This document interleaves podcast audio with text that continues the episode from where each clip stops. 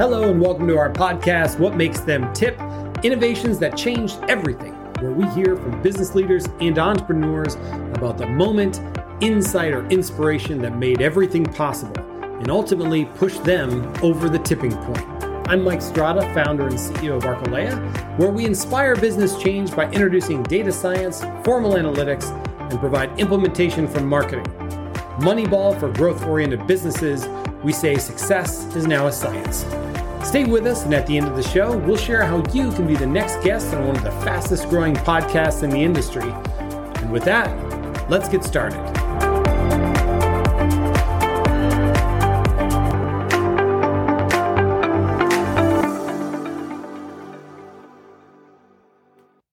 Hello and welcome to What Makes Them Tip Innovations that Changed Everything. I'm Jeff, and once again, I have the privilege of talking to amazing people who are truly innovating in their particular entrepreneurial space. And this is a chance for us to hear their stories.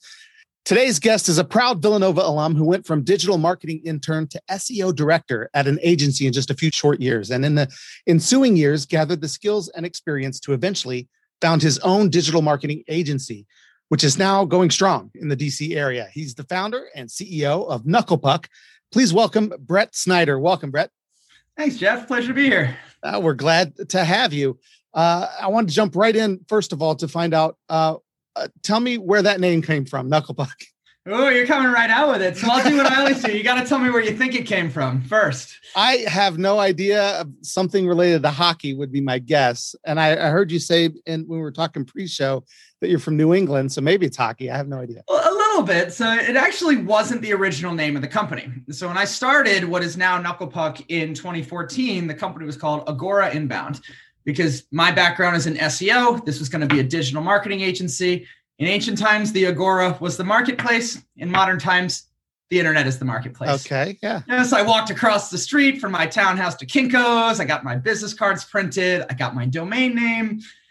And then I got my cease and desist letter from oh. a publishing company that had a similar idea back in 1970. Okay. And so I took it to a trademark attorney. He said, look, like we could fight it. You might win, you might lose. You're going to pay me for the privilege either way. And there's really nothing tied up in this other than your own, you know, your own personal attachment. And so, sure. you know, when you're talking about some of these things that make them tip, that was actually a very formative moment for me early on when I realized that it's not about me necessarily. It's mm. not about the fact that I liked this name. It was the fact that it wasn't going to be a viable name for us. And so I, I, labored over it for, for weeks and weeks. And finally, my wife was like, dude, you got to just pick something. like, if you're half as good at marketing as you think you are, pick a name and then build the brand around it. And so The Mighty Ducks was my favorite movie as a okay. kid. Movie from the late 90s with Emilio Estevez. Now it's coming back. Um, yeah. So the Knucklepuck is, is a reference there. And so when I brought it back to a trademark attorney, kind of raised his eyes at a potential Disney conflict, but oh my gosh, I own the trademark, and you know we've been we've been going strong on the name ever since. That's interesting, and you know that show is actually making a comeback on Disney Plus. I, uh, I believe it. It was it was perfect cinema. The, the, well, they're reviving it. Emilio Estevez is back. Yeah, I could go on for hours about pop culture Love stuff, it. but I won't. So uh, that's a great story about how you came up with the name. Tell me a little bit about what you guys do there. Yeah, so we are a digital marketing and web development agency. So I mentioned my personal background is in search engine optimization. So I started in SEO at an intern at an agency in Philly, who I'm still very, very close with. Um, you know, years later, with the kind of founder and the, the leadership team over there, um, I learned a lot of the skills of how to do the job in Philly. Uh, moved to Atlanta when my wife got into law school down there. Um, learned a lot about how to run an agency. You know, learned how to talk to C-suite. Learned how to sell the service. Learned how to to you know what kind of do kind of the interpersonal communication of project management that goes beyond spreadsheets and Gantt charts and goes into hey what's the problem here? Like mm. it seems we seem to not really be be meshing today like we have in the past. Like is something is something wrong? Um, and so when we came back up to DC I remember the DC area um, I decided I, I always wanted to, to to start my own thing. Um, there were some things that I really wanted to, to own in terms of that client relationship, in terms of the attention that is paid towards the consultant as the product of a digital marketing agency and, and how you know we really looked at that as if we can't maintain great staff and train and retain that great staff then we don't really have a great product uh, and so i started on the seo side and i always said i would never do a service that we couldn't do as well as i could do seo And so it was probably two or three years um, into the business before we started offering paid media. You know, your Google ads, Facebook advertising, Microsoft advertising. And that was when I hired Maura Miller, who started our paid team, eventually took over all of marketing, and last year actually moved into our director of operations role to effectively run the business so that I can focus more on, on brand building and, and partner and, and relationship development. And so we have the SEO and paid as the marketing side, and about coming up on the three year anniversary of when I acquired our web development team. In a small WordPress web dev shop, you know, these guys have been together for, you know, in some capacity or another for, you know, a dozen years or more. Um, had built some of the biggest sites on the web um, and, and really had a great opportunity to find they, they meshed with our culture because they wanted to build great websites and not necessarily at least the, the founder who runs the team now didn't want to be a ceo um, mm-hmm. and it was a really great mesh because I want to be able to enable great people who know more than me. And I can't write a line of code that doesn't start with a href, you know, an. HTML, but I can appreciate what those those folks need to be able to deliver the best work. And it was really a, a natural pairing. Um, and now three years later, we're really starting to to pick up steam on on that line of business in particular. Oh, that's awesome. So and and you we were just discussing you guys have, it's almost seven years for you guys, right? Seven years in May. Yep, seven years, and I, I look at that as the because everybody has their own start date, right? So for anybody who's done that, I look at it as the day I got my LLC, my, my state corporation or state commission LLC for for Virginia. You know, was on May fourth of uh, of 2014, and so I always looked at that as the the start of the business. Awesome. Well, what now? Tell me a little. Let's let's go backwards a little bit and talk about kind of the beginning there when you first decided that you were going to do this on your own. Uh, tell me a little bit about how that process went and, and what you did uh, to kind of like, I guess, approach the market. I mean, did you have employees right away? Was it just you? Like, what kind of contacts did you do to get started? Yeah, so I when I started Knucklepuck, I was 26, um, and so I just had a couple years under my belt. You know, working at, and I said, those two agencies that really gave me very different sets of experiences. Um, but I really wanted to go in there and I, I, wanted to have something like the idea of a bootstrapped company was always my original plan for this. Uh, and that's so I started doing kind of freelance work and I actually saved every dollar of freelance work I made until I hit 20 grand. Mm-hmm. Uh, and then that was my my seed investment in the business. That is what I walked down the street to the Bank of America and said, I want to start a business. Here's my business account. Um, and so I didn't have employees at the time. I, I, actually didn't even fully, hadn't fully even left my full time job when I was taking on freelance work um, because I had moved back up to Virginia. I had told them that, you know, I had no immediate plans to move on. So we had a very, you know, a, an extended transition to make sure that I could leave them in a good spot. Uh, and so, but by the time I had left, I had a couple of clients that, you know, I had had on $400, $600 a month kind of retainers. Um, but enough that I could see them like, okay, I can, I can somewhat you know pay some bills i don't have a lot of bills i could pay our personal bills um, and then have a little bit of the you know the savings for the business. And then you know my we had planned on on starting this so we had saved ourselves for for a period of austerity mm-hmm. as we got into this. And so what what do you think were some of the i guess obstacles that you overcame at the beginning or any uh successes or wins that you can really really look back to that were kind of a tipping point in those early years yeah i would say one of the biggest and it's i think tipping point is a really great i love the the phrasing of that that you use in the show because it's not it's not saying it's a win or a challenge or you didn't overcome something it's like you can say like what's a formative point in the, mm-hmm. the trajectory of your career uh, and so I had said that I had originally always liked the bootstrapped mentality, and that that was my intent when I started it. Um, but about probably about a year into, well, maybe not even that much. I had been working with one of our, our clients that was a, you know, I had learned a little later that they own a number of different businesses. Um, and so they were effectively investors that took, you know, large equity stakes in these companies and drove the demand generation arm of it. Um, really fascinating business model, one that I'm, I'm, grateful to have learned about, you know, over the last seven years that we've been, or six years, I guess, we've been working together. Uh, but I was doing work with just one of their clients, one of their projects, and then they approached me to say, like, hey, have you ever considered, you know, taking a capital injection to try to accelerate the growth of the business? And like this was back at the point where I got a communication degree, you know, from Villanova. Like I, I was not a, a business person. Like I, I walked into this giant boardroom with probably eight to ten people in it, and I and just me, you know, with all the other folks around the table, and I had to stop and ask what a vesting schedule was because mm. I had never heard of it before. It was just not something I had ever intended that my business would need to know what a, a cap table was, you know, or how these things were set up. Um, so it was very kind of very natural and organic, and that's what I actually liked about it. I didn't get any pressure from them to to take over. They weren't trying to buy me out. You know, they're really trying to invest. They were trying to accelerate. You know what I they expected I would be able to do on my own, and I was able to now take um, you know take some of the financial liability off the plate for me, be able to hire you know more people. We hired about eight to ten people. You know after the you know after our acquisition kind of closed. Um, what was really interesting, as I mentioned, I took all the financial liability off the table, but I also gave up my majority ownership. Mm. Um, and that was one of the situations that I looked at at the time. And, and I give this advice to people all the time because everybody always says, like, oh, you'll regret it. And I eventually changed the the circumstances, you know, when I felt that they needed to be adjusted. But I stand by my decision at the time. You know, I made the best decision I could to say, would this company be three times the size with this support, not just financial, but with the infrastructure support that they brought, with the ability for me to get in front of a client that now, instead of looking at our biggest client being $2,500 a month, I'm talking to people willing to pay us 64 grand a month mm. on retainer, which never would have happened without their influence and their, their reputation. And so I always looked at that as a major tipping point because it it took me out of the idea of just kind of like kid who wanted to to run his own thing to somebody who really understood the mechanics of of how to try to run a business and, and how much I had to learn, honestly. Yeah.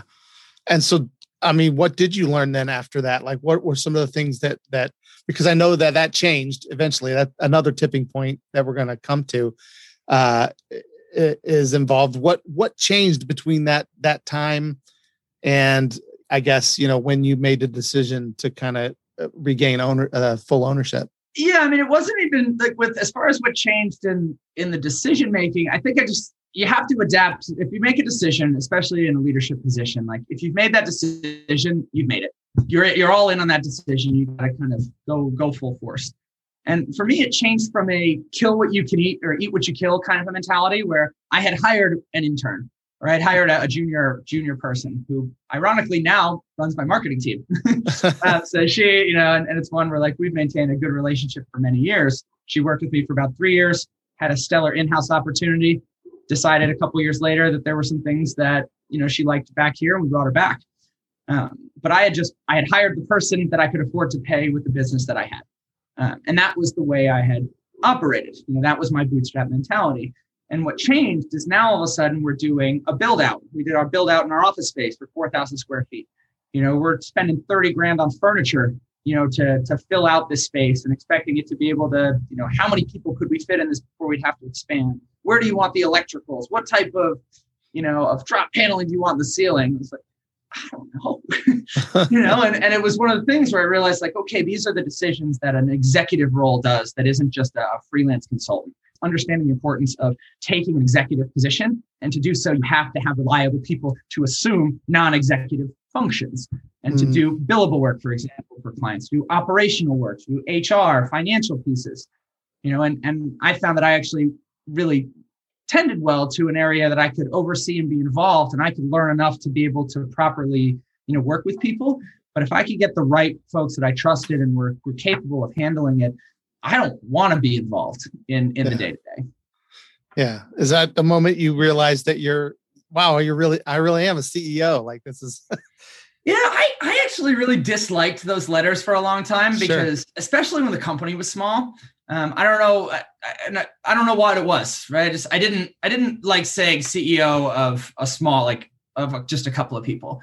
Um, and I didn't like it when I didn't have a, a built out management team or function. When it's just like I'm just the boss at right. that point you know and, and the letters you put them on things they open more doors you know i think you'd be foolish not to take advantage of that but i was i was always a little uncomfortable because i didn't feel that it really fulfilled an executive type of a function because it was just a boss it was hmm. just it was just everything was kind of running through me i had the folks that that were coming in we were trying to figure it out as we went um, but really trying to get to a place where I have a really reliable, strong executive team now. Where like now I feel deserving of that title because I do think that I'm overseeing more developed functions and more um, kind of developed processes. Yeah. Now th- you told me earlier there was another there's another tipping point then that came more re- recently for you uh, as to the majority ownership. Tell me a little yeah, bit about so that. On, what on led January, to that? January 1st of 2020, I bought back to 80% of, of Knucklepuck. Um, and that was one of the, that was a decision that I made over many years. And, and the 20% is still the same partners, still have a great relationship. Uh, but I found that my contributions to the company were outsized relative to my stake in the company. Um, and there was somebody that they had put on the board that was a pretty toxic person in general and toxic to you know to multiple businesses um, and it got to an area where we were in conflict constantly um, mm. we were at an area where we had our big 64 grand a month client as they do when they're spending that kind of money start to see could we invest in this in-house and they took a lot of those in-house so now we carried a lot of extra staff we actually hired more staff for a project for you know this former board member of mine who then basically said i'm not paying for it and mm. so we went through a rounds. We had to do some layoffs. You know, it was something where I was I was working. I was truly working the 80 plus hour weeks. You know, the 80 to 90. It's mm. it's not a badge of honor. It's just miserable. Sure. and you do it, and people do it all the time. But recognizing that you know the business was was not feeling successful, we had the worst turnover in staff because the we weren't able to sustain a, a, good culture. You know, everybody was overworked. Everybody was asked to handle many different things. We took on projects for, you know, like Fortune 10 kind of names that mm-hmm. were way outside our our like we were punching outside our weight and we could do the work, but it required hundreds more hours than we planned. Yeah. You know, we were just at the point where everything seemed to be falling apart. Um, at one point, I remember that we were sitting on like 22 grand in cash in the bank and had like a 60 grand payroll running at the end of the week. Uh, wow. I just just didn't know what to do. And, and you know, the, the partners weren't much of a help for it. And there were some problems that were stemming from that. And I, I remember the true tipping point. It's interesting. It was none of the business things. The true tipping point was I was on my way to uh, a bachelor party um, for a, like an old college roommate. And I was packing up my bag and it, I find out later it fell off in my bag, but I pull my arm out, I'm looking around and I can't find my Fitbit. And it was the second one I had because I lost another one like a month prior. And just something about like the frustration of just like one final thing, losing that Fitbit was just like, I just can't do it. Like I slammed the computer down, I put it in my bag, walked straight out into an Uber. I called my wife and I was hysterical. I was crying. I was like, I'm not coming back into that place. You know, I, I couldn't stop crying. I didn't know any reason. I didn't want to come back to Virginia. I wanted to go to this bachelor party and not come back. Um, and obviously I did, right? obviously we, we went out there, we landed, um, and kind of hung out with friends for a weekend. We went clubbing, you know, we partied, we, we got away from all that. Um, and on the plane ride back, it was just one of those things where it's, it's hard. It's not a tipping point It's not always this big fancy thing. Sure. But I kind of just realized like that weekend made me, made me realize like, I can't do this anymore. Like I just, I just cannot do it. Like something has to change. It is unsustainable to continue along the path that we're in. Um, and so I went back. We had to do a, a, painful, a couple of layoffs. You know, it was a painful round of layoffs. Um, and I went back and I told my board to effectively choose between the toxic person and me. Um, because we were not going to be compatible and we were not going to be able to coexist to be able to drive this business and this investment where it needed to go. Yeah. So that was that was one of the areas that was kind of a tipping point early on of when things were getting really bad and to get back to the you know the original piece a lot of that started in motion me realizing that i needed to restructure my deal to maintain my own personal investment in the business to be personally incentivized to put in what i now knew it was going to ask of me yeah you know, any any entrepreneur business owner who has gotten to that point and gotten through it knows the sacrifice it takes Mm. Right? It's not a, you know, if you're a Marvel fan or an Avengers fan, when Thanos asked, like, what's the soul so what it costs? Like, everything. Everything. Um, and once once I felt that, I was like, I can't feel that again. Like I, I can't. I if I can control it, I can't do that again. I cannot allow that to happen. Yeah. Uh, and that set in in motion all of these steps for me to actually negotiate back, you know, my stake in the business. And you know, they got a fair, you know, a fair buyout for theirs. They're still involved. We still have a great relationship, and I'm grateful that they are still involved because they're part of our growth story. And I want them to continue to realize the return on their investment long term but I needed to make sure that I was in control, not just of of the direction of the company, but also in terms of the output of the company. Yeah. No, that's a great story. I mean, that's a, inspiring to. I mean, because I know that took a lot of courage to walk into that boardroom and say that too. I mean, can can I ask what did did you have a strategy if if they had chosen the toxic? Like, what what do you think you would have done? I would have left. I mean, it, would, yeah. would have killed me, like, and, yeah. and the whole the whole company would have left. Um, like right. I, we had gotten into a point where it was literally like me and like seven people on my end trying to do a project for him, um, and like him with like six people on his end, and he's going like, you just don't understand. Like you're not, you're not getting what I want. Like you're not giving me what I want. And I finally had to step in and be like, look, like you're not here with like junior staff. Like you're talking to me. Like if I can't tell you what you want and I can't convey it here, like there's a problem with what you're saying. Mm. Uh, and we just got to the point where like the team kind of shrunk back and we're screaming at each other. And like nobody wants to work with somebody like that. I don't sure. want to do that. I don't want to have my team to think that like they need me in the room because who else is going to stand up and respond to that behavior? Uh, yeah, it, it, was it was pretty brutal. Um, you know, to a point where by the time we got there, it was like, look, like we're all effed. yeah. right. If you know, if, if you don't do this, like knuckle puck is gone.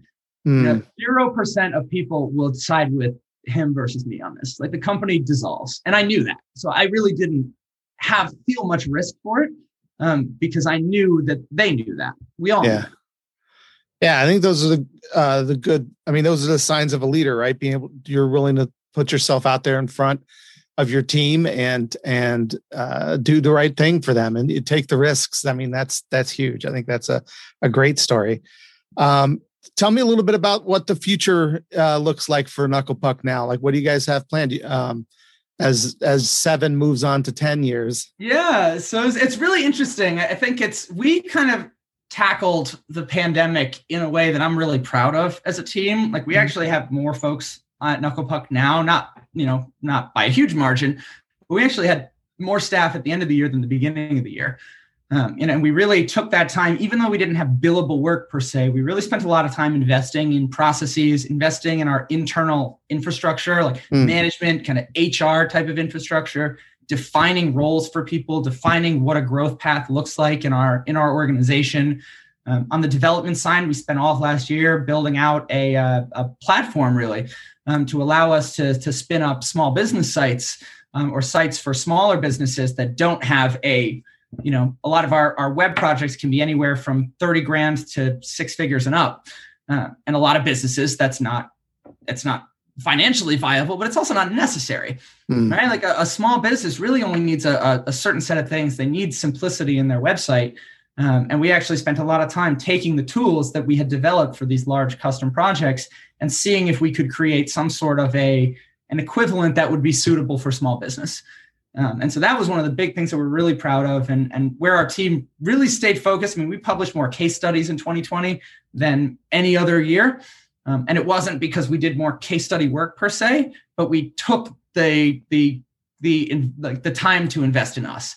We knew that, you know, stuff was problematic, right. In the world, we're, right. we're in the middle of a global, global trauma in terms of, of what it's doing to personal and, and professional world but we decided to sit and be like, what can we do for us? You know, what can we do to get our site up? I actually remember the last event, the last thing that we did before everything shut down is we had a launch party for our new website.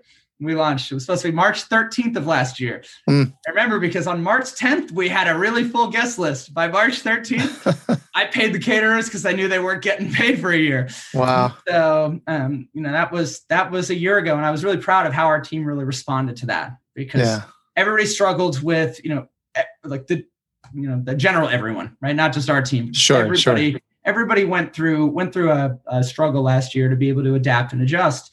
Um, and I think we're really well positioned for this year. And we've seen Q1 be, be really great you know sales month for us we're seeing you know projects come in from all you know all of our different departments i'm talking to other agency owners i know that are experiencing the same you know we're seeing especially in digital you know we're seeing people recognize that this is an area that needs to have more investment than it has gotten previously.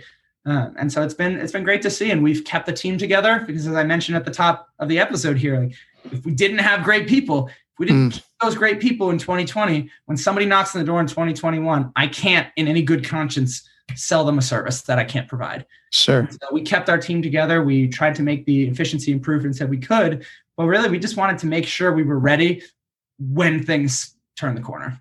Yeah. That's great. I mean, uh, it's such a great story and so awesome to hear uh, hear you tell it. Let me uh, make sure before we go though that you have a chance to tell folks how they can find you on the internet, your website, things like that. Yeah, so the best is probably our, our website is knucklepuckmedia.com. Uh, I cannot get the owners of knucklepuck.com to sell it to me yet. it's uh, knucklepuckmedia.com. And if anybody wants to reach me personally, my email is brett at knucklepuckmedia.com. Brett with two T's. Awesome. Uh, thank you so much for for being on the show and for sharing your story with us. Uh, I hope that I wish you the best of luck in the future. Yeah, thanks so much for having me. I know I learn a lot from from shows like yours to help me, you know, absorb the experience uh, of other folks. I, I really, I genuinely appreciate the opportunity. All right. Well, thanks for sharing yours.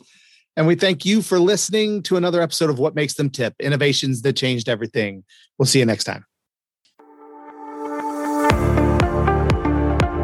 Thank you for listening to our show, What Makes Them Tip Innovations That Changed Everything. If you're an entrepreneurial leader and you'd like to share the inspiration that changed everything in your business or venture, please visit arcalea.com slash guest. And a small request if you've liked this interview, please help us out by sharing this episode with a friend or on social with the hashtag Arcalea. You can also help us out right now by providing a review in your podcast player, and a thumbs up or rating review would help a ton. We promise to read every word, and it helps us improve a little bit each day.